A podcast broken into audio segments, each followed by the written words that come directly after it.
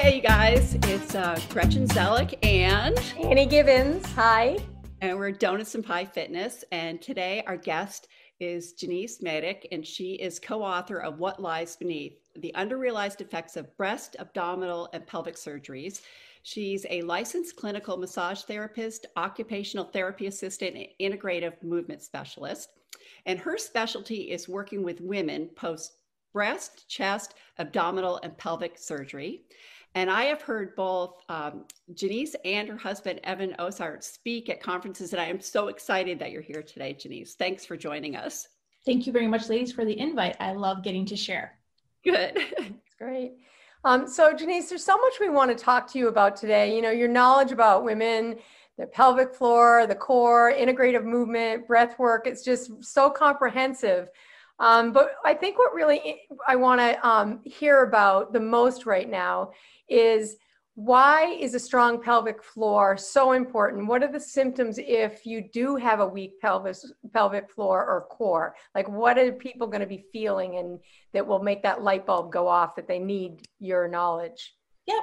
I think one of the things that we always try when we're talking to people about core and pelvic floor, especially because I always want to be very respectful of my role in working with women or men in that area, is making sure that I stay in my lane with my within my license, all of those kind of things, right? right? Being very respectful of other people that work in that area with women and men. And so when we talk about the pelvic floor and the core, we try to because people, when they think that they have something weak, they automatically think they have to strengthen. And there's mm-hmm. a lot about strengthening the pelvic floor. I'm actually reviewing a product for somebody right now. And I was like, oh, I don't really know if I'm comfortable with this product for strengthening the pelvic floor. So when we talk about, when we speak specifically to our clients or when we're discussing it with other professionals, we want to tell people it's just not functioning the way it needs to.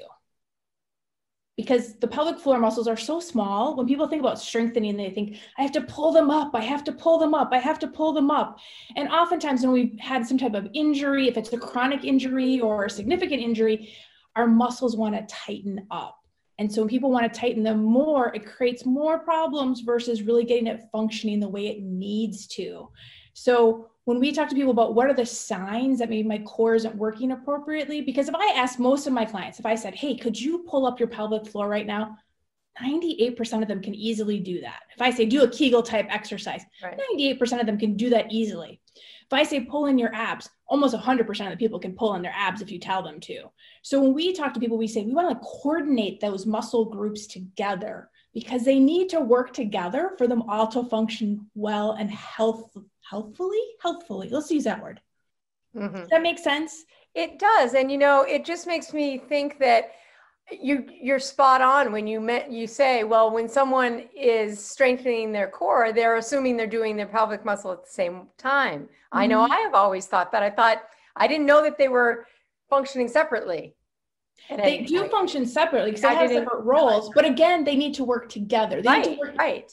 they need to work together but sometimes they can work together but not optimally. Right gotcha. Right? I might be able to feel one but i can't feel the other so i think i'm doing something wrong Right. Does that make sense? Yeah. So sense. when we talk to people about what might I recognize that maybe my core, my pelvic floor isn't working correctly, you know, you could have something like incontinence and any kind of continence. If you sneeze, jump, cough, if you have even just a little bit of a dribble, that's not okay. There's something not quite right. And many of our the people that we look up to and we use as resources in that area say that as well that while it's common, it's not normal. So any kind of little drip is not normal. There's something that needs to something that needs to be addressed. Um, another thing that people say is if I have low back pain, I've always been told to strengthen my core. Eh, you might want to address your core, but sometimes we think of regular strengthening of the core type exercises, they actually create more back pain and more back problems and more disc issues and a whole plethora of other issues for people. So we always want to tell people before we look at strength, let's look at what's causing those problems for you. So you could have something wrong with your core and have low back pain. They do definitely go together 100%. You could have pelvic pain. You could have you could feel like your glutes aren't working the way they're supposed to. There's lots of different things that people could say that would help you as a professional or as a person experiencing things to go like something's not quite right, but who do I see to help me with that?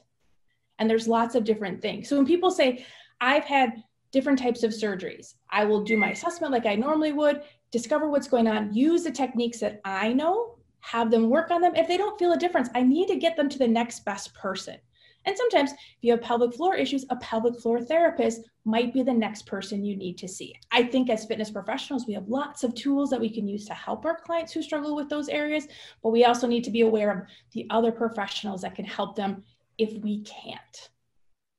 I think this is so interesting because I know so many women that just coexist with this. They just think that that's the way it's supposed to be.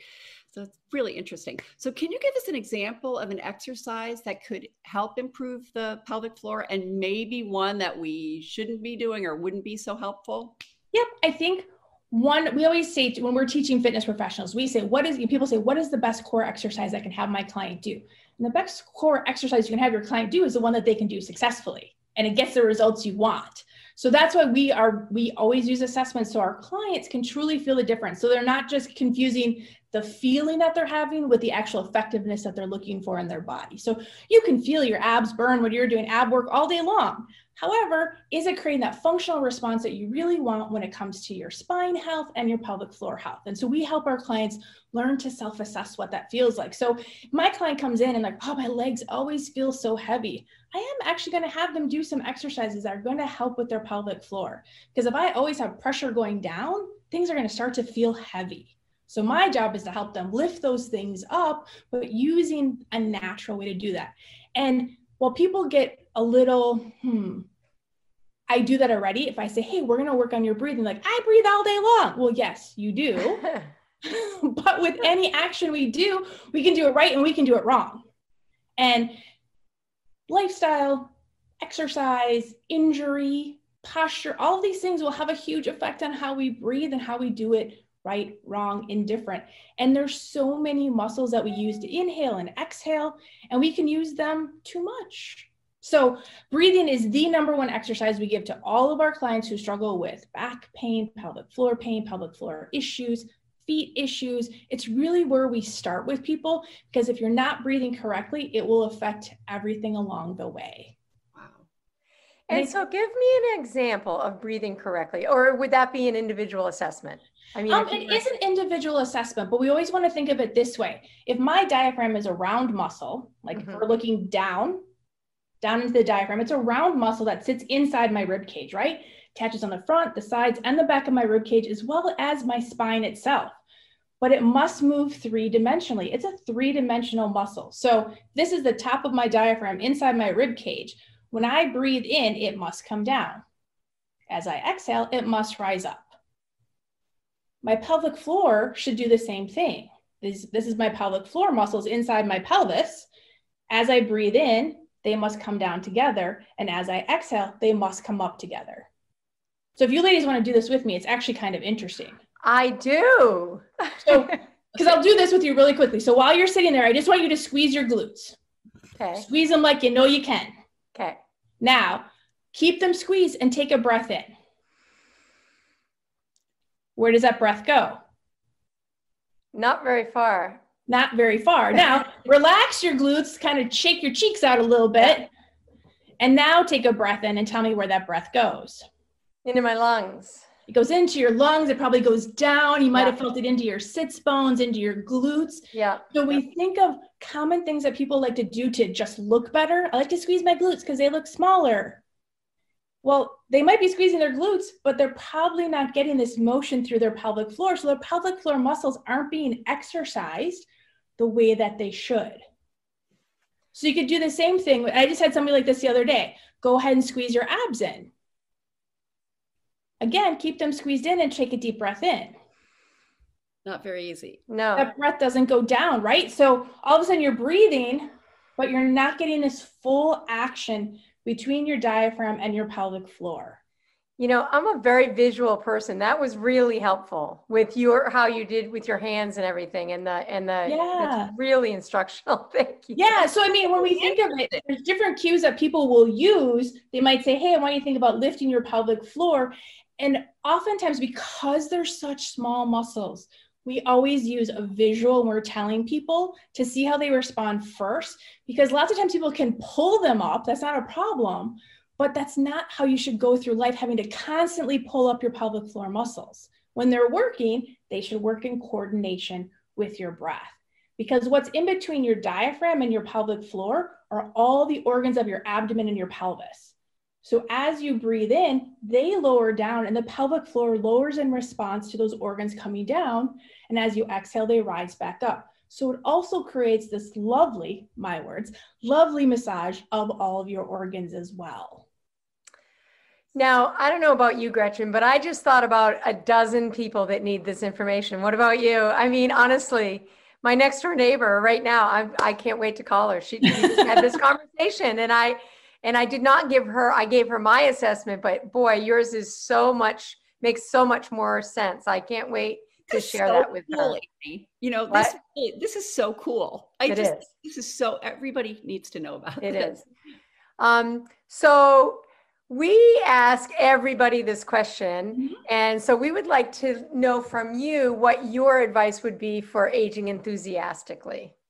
You know, I will tell you, I cheated a little bit on this one because I went and watched some of the interviews you did with some of the other people, and I went on your website, I read your bios, and I was like, I mean, I know what I want to say, but I didn't want to feel like I was copying anybody either. So I will, I'll be forthright in that. And um, I would say the number one thing, because I feel like as a kid, I had an amazing life. Nothing was wrong with my life, but I don't know if I ever felt happy, like truly happy all the time. And I think it was just my attitude. Seriously, it was my attitude. And in my early adult life, I went through something very traumatic for me. And it just sent me on a path that lightened my whole life. Like it just lightened my whole life. So I think your attitude is number one you can always see the glass as half empty or you can always see it as half full.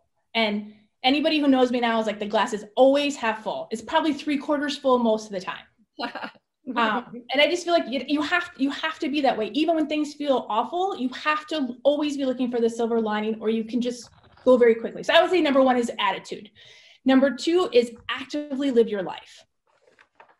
Actively live your life, not somebody else's life, not trying to follow what everybody else is doing, but what feels right to you? So that's the number three. And then number two, and number three would be definitely the people you surround yourself with. Yeah. From from your clients to your friends to your family to the animals in your house. Are they, are they are they bringing joy to you? Does it bring you joy to be around those people? And I'm so blessed that I can say yes the people who come when, sessions when we, at my family all happy when we hear the um, the answers to this question i think across the board they are similar but i think that what i really enjoy the most is that whether you're living whether you're living a life that you're aging enthusiastically it's always helpful to get a reminder from other people of what's in their life that's really creating some enthusiasm. And and it's just it's it's i love your answers. That's just so it's a great reminder of what else to be grateful for and and and reminder to be mindful i, I suppose. What do you think you, I will tell you a funny story is when i was um years ago i went into a coffee shop in our neighborhood and i would always come in smiling and they'd be like janice what what what are you on like what are you on and i haven't even had my cup of coffee yet right they're like what are you on that you're always smiling i'm like honestly, I just think of my life as like rainbows, kittens, puppies. Like that's where I just tend to go because those all those things make me happy. And there's lots of things in the world that can make you really unhappy if you focus on them. And I just really try to focus on those things that truly make me happy and bring joy to my life. Wonderful. Well, I have to tell you, you made my day today, Janice. This was so much fun and so interesting. And I want to know more. So, what we're going to do at the end of this interview is we'll post your social media information, and so everybody can learn more because I know they're going to want to. Um, I just I thank you so much for joining us today. This is so good. Yeah, thanks for all, everybody watching us and getting introduced to this whole concept. I mean, it's probably nothing new, but it's so um, the way you break it down really makes sense. Um, so thank you for everybody that's joined us today to watch us. And please remember to follow us, like us, comment, and tell us how you age enthusiastically. What is your key to life? Aging enthusiastically. Thanks, you guys. Thank right. you, ladies. Denise, thank you. Bye. Bye. This episode was brought to you by Gretchen Zellick and Annie Gibbons. If you'd like to find out more, make sure to follow us on Instagram and Twitter at Donuts and Pie Fitness, and on our YouTube page, where you can find more interviews like the one you just heard. Both of those links are available in the description. Don't forget to check out our website at donutsandpiefitness.com. You can find the purchase link to What Lies Beneath in the description as well.